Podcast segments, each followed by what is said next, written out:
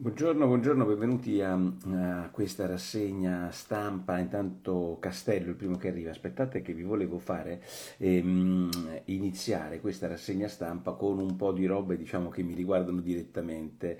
Qui sono le 5.20 di mattina, Gianfranco Fini che mi segue da Santo Domingo è un grandissimo... Adesso dormi Gianfranco, non puoi stare lì tutta la notte a berti ehm, vodka tonic e Moscow Mule e, e, a sentirti la mia zuppa. Eh, se no poi dopo mi perdo i commensali.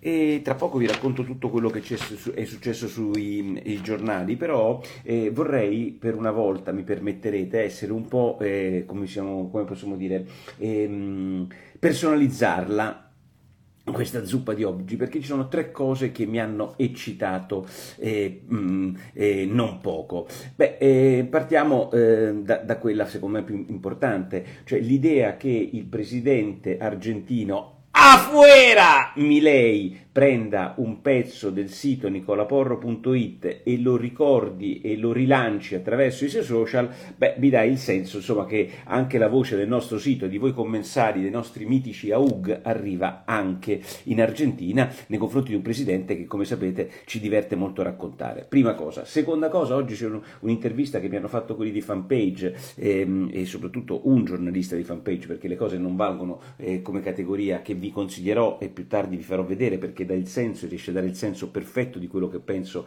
riguardo a tante questioni di queste ore, quindi la, e, e, e, sicuramente quel signore che mi ha intervistato deve essere un commensale.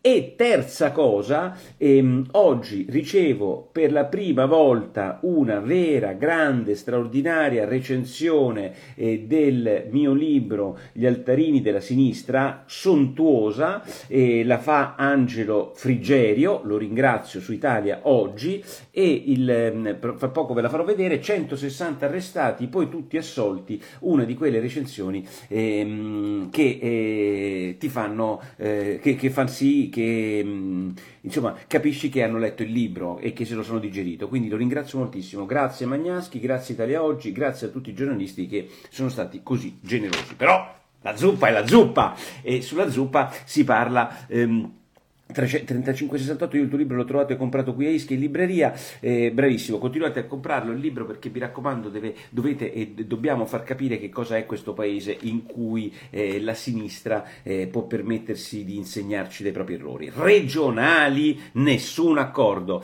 Questi cazzoni del centrodestra dice Sallusti non riescono a trovare un accordo per il presidente della regione Sardegna.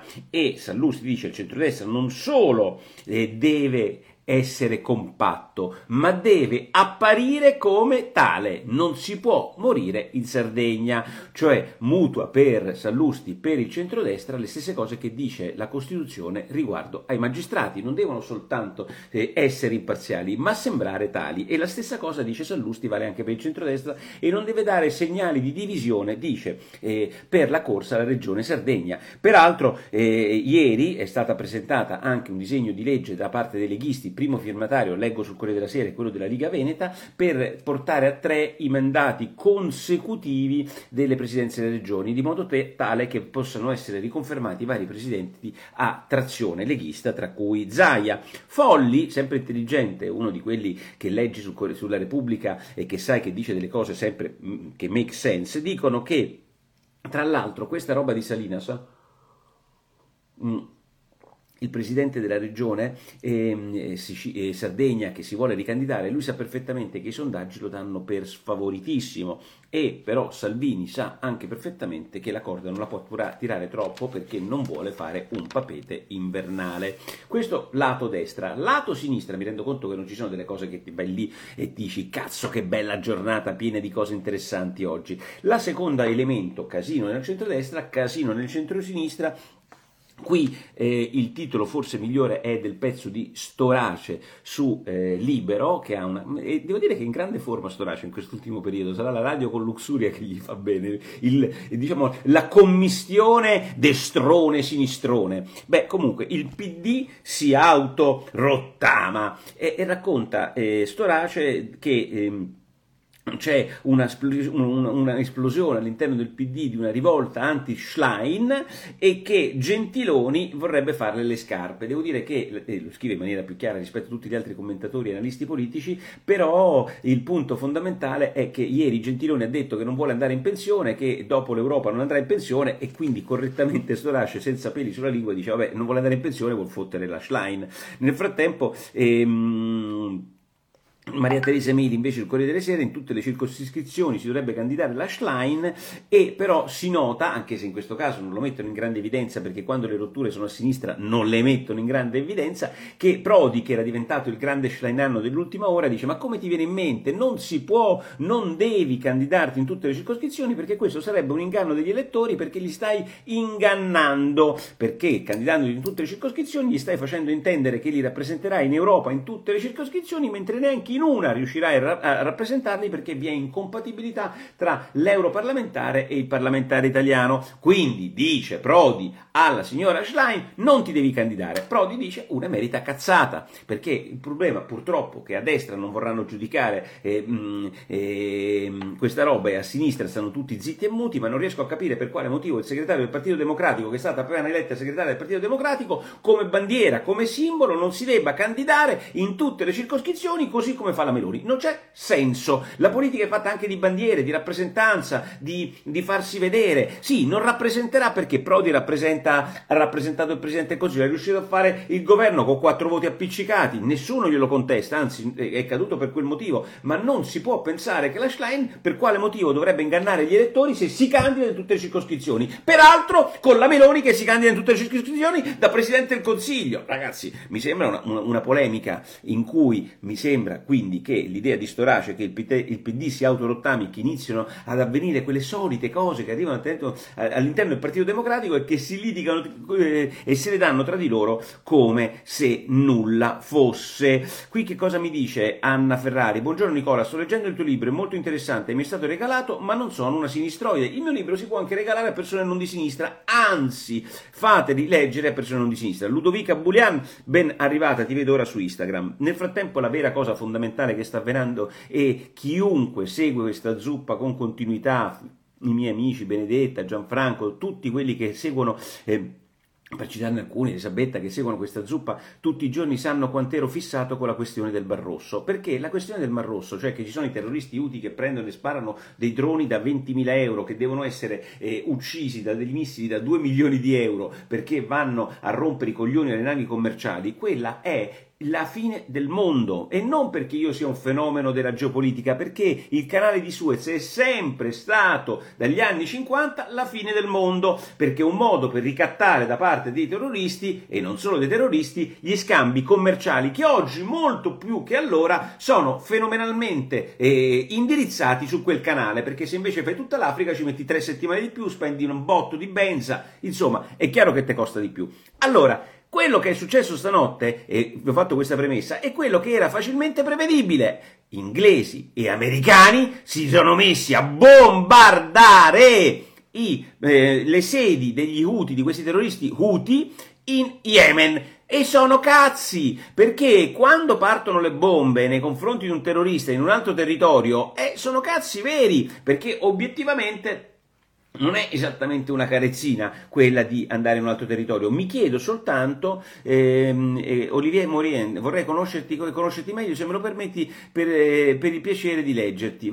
Eh, il punto fondamentale, ecco, eh, quando Olivier Morien lo dice anche ad altri, vorrei conoscerti meglio, questo qui si capisce che cos'è questo Olivier Morien, è uno da bloccare. Allora, quello che stava succedendo hanno fatto ovviamente Barbara benissimo a bombardare, è che so cavoli perché obiettivamente si sta espandendo a macchia d'olio il casino medio orientale. Adesso fatemi portare eh, a parlare di questa stronzata del tribunale dell'AIA che vuole condannare per genocidio Israele. È una cosa mostruosa, mostruosa. I tribunali che vogliono condannare per genocidio, io vorrei, io sono anche dell'idea che si possano, ovviamente tutti ehm, debbono essere Ehm, eh, voglio dire, giudicati, possono essere giudicati e, e possono essere, eh, diciamo, eh, incasinati. Però Il genocidio è una parola che forse con gli israeliani converrebbe soprattutto con gli israeliani eh, con, trattare meglio, soprattutto da parte di questi ehm, sudafricani a cui si sono eh, associati, a cui si sono associati immediatamente ehm, gli iraniani e i turchi di Erdogan, no? I turchi di Erdogan che parlano di genocidio da parte dei nostri ehm, dell'unica democrazia occidentale, come oggi lo dice, eh, chi è che lo dice, il fatto di essersi sottoposti a questo processo e di non aver fatto e di non aver rinunciato a questo processo rappresenta il senso di un paese, dice, ehm, eh, dicono alcuni osservatori, che ci sta a farsi processare pur, non, pur, contestando completamente l'imputazione. Su questo dovete leggere PG Battista, straordinario intervistato oggi dal giornale, così come ehm, oggi Franceschini dice Israele sul eh, Repubblica appunto accetta di farsi processare perché è una svolta in questo, nel senso che si fa processare e quindi il punto fondamentale è che vuole anche dimostrare, fare un'attività, come possiamo dire, di, di di pubblica opinione per far capire che loro accettano il processo. Il punto fondamentale è che oggi ce lo racconta Assia Newman Diana, che io adoro. Io quando vedo Assia che scrive, non la conosco personalmente, ehm, devo dire la verità che ehm, leggo sempre con attenzione. E oggi racconta questa cosa di Netflix, quelli, quelli sospendono Fauda e altri film che sono stati fatti su Israele, perché ehm, e, lei titola Ultima... Frenata eh, eh, alla libertà. Cioè, io questi di Netflix li, li, trovo disgustosi, fanno cagare. Possiamo dire Netflix fa cagare, hanno rotto i coglioni. Mi sembra che era Netflix House of Card. Chi era House of Card? Sapete che non me lo ricordo chi era House of Card. Quando hanno rotto i coglioni eh, ad House of Card, gli hanno interrotto House of Card che li ha resi famosi in tutti quanti il mondo perché c'era quel MeToo della straminchia e lui è stato assolto. Lui è stato assolto, Kevin Spacey, dal MeToo e fanno fuori House of Card. Senza House of Card Netflix erano dei venditori di DVD di merda. Quindi Netflix fa cagare perché è il senso del wokismo internazionale del wokismo internazionale adesso ovviamente Fauda che era mitica, straordinaria, favolosa devono togliere, devono togliere ehm, perché ehm, tra l'altro uno dei, dei, dei, degli autori, uno dei dei cosi è stato anche ferito. Vabbè, nel frattempo sono finiti i soldi per Kiev, altro tema di politica internazionale, è un bel casino perché non ci sono i soldi americani per Kiev e per le loro armi. E cosa pensi della Cortellesi, Gabriele Gargano? Cosa ne pensi della Cortellesi che va contro Biancaneve? Ieri ne parlava la stampa. Io, la Cortellesi parla della, della, della favola di Biancaneve, dice che Biancaneve eh, in realtà è stata trattata così, cioè ci mette il MeToo, il politicamente corretto, in realtà eh, era la cameriera dei sette nani, è una cagata mostruosa, ma la cagata non è tanto eh, Biancaneve raccontata dalla Cortellesi, che è una roba di politicamente corretto simile al Netflix. Il punto è che è stata invitata da questi geni della Luis a inaugurare l'anno accademico. Voi mi dovete pen- spiegare che cazzo c'entra la Cortellesi con l'inaugurazione dell'anno accademico della Luis. Io me lo sono chiesto e l'ho chiesto sul mio sito e poi l'ho capito che cosa c'entra. Sapete che cosa c'entra? C'entra perché bisogna indottrinare i nostri studenti al wokismo, all'essere politicamente corretti, al fatto che Biancaneve è ingiusto e poi questa idea della strega. Ragazzi, una montagna di cazzate che in un paese civile dovrebbe farci ridere. In, in Italia forma le cosiddette classi dirigenti, cioè gli studenti della Luis quando hanno sentito la Cortellesi parlare di Biancaneve se avessero avuto un po' di dignità un po' di dignità, si sarebbero alzati e avrebbero detto alla gestione della Luis: Ma siete scemi? Ma siete scemi? Perché l'inaugurazione di un anno accademico fammelo fare a un Nobel e non alla Cortellesi. B. Perché mi ha invitato alla Cortellesi e mi, paga, e mi parla del sessismo in Biancaneve. Ma ragazzi, questi sono. E questa sarebbe la classe dirigente del futuro. Coglioni. Benissimo. Terza cosa fondamentale di politica estera è che ci saranno le elezioni a Taiwan, tre sono i candidati, ci sono in tutte quante le eh, giornali e poi vi segnalo mm, ehm, il nuovo governo francese straordinario, perché qui nessuno discuterà del nuovo governo francese, è, è guidato da un gay che fa fuori le donne, che è un classico, che è un classico. Io sono abbastanza contento perché sto lì sulla riva del fiume e la vedo, perché la lotta fenomenale alla fine non sarà tra noi uomini e donne, sarà tra gay e donne, sicuro, sicuro, e poi ci sarà l'LGBT più Q che litigherà con quell'altro, c'è una specie di, ho visto una roba su Twitter, scusatemi, su TikTok stupenda con uno che si vede eh, nel 1990 che deve con un menù a tendina scegliere in un eh, questionario se è female o male, e poi nel 2024 c'ha un questionario, che, un menù a tendina con 40 tipi tipi di genere diverse. Io oggi, per esempio, mi sento una mela. Io mi sento una cazzo di mela. E quindi da mela vi dico, e da, mm, evidentemente non so quale sia il simbolo della mela nell'LGBTQ più chi MM per mela, vi dico che secondo me il premier francese che mh, mm, sottovaluta le donne e che nomina un'indacata, Rachira Dati, l'ex ministro della giustizia di Sarkozy, all'istruzione e il suo ex compagno ministro degli esteri è un paese straordinario, perché fanno come cazzo gli pare. Troppe donne? Chi se ne frega. Poche donne? Chi se ne frega. Il tuo ex compagno al Ministero degli Esteri? Chi se ne frega. Il, ehm, l'indagata al Ministro della Pubblica Istruzione? Chi se ne frega. Straordinario. Grandissima Francia. Io lo dico sinceramente. Fate come ve pare. Strage di Erba. Beh, qui la questione è veramente incredibile perché il messaggero ci dice oggi una cosa pazzesca e cioè che nella casa della strage di Erba c'erano delle cimici perché c'erano degli spacciatori e delle rivalità tra spacciatori. Poi sembra che i due, i tre uccisi siano stati fatti da Olindo e Rosa, mentre lì era una specie di faida tra marocchini, tunisini, spacciatori. E c'erano delle cimici che ascoltavano tutto quello che avveniva in quella casa. Il messaggero di oggi ci dice che si sono perse le conversazioni, guarda caso, di quella eh, strage e dei giorni precedenti alla strage. Chissà che avrebbero potuto dire delle... Ehm, cinici, per esempio quello che molti hanno sospettato sin dall'inizio e che nessuno nel processo ha voluto considerare che quella fosse un regolamento di conti e non la strage di Olindo e Rosa. Ericsson, l'intervista all'uomo che dice morirò tra poco, beh devo dire ora Borselli oggi sul Libero l'intervista, le prime 5-6 domande sono su questo suo eh, cancro eh, diciamo incurabile e inoperabile, devo dire una cosa pazzesca, bella l'intervista e drammatica la storia. L'invenzione versione della stampa di oggi è la seguente. Maxi concordato, una, un, un, un nuovo regalo agli evasori. Una stronzata di proporzioni gigantesche.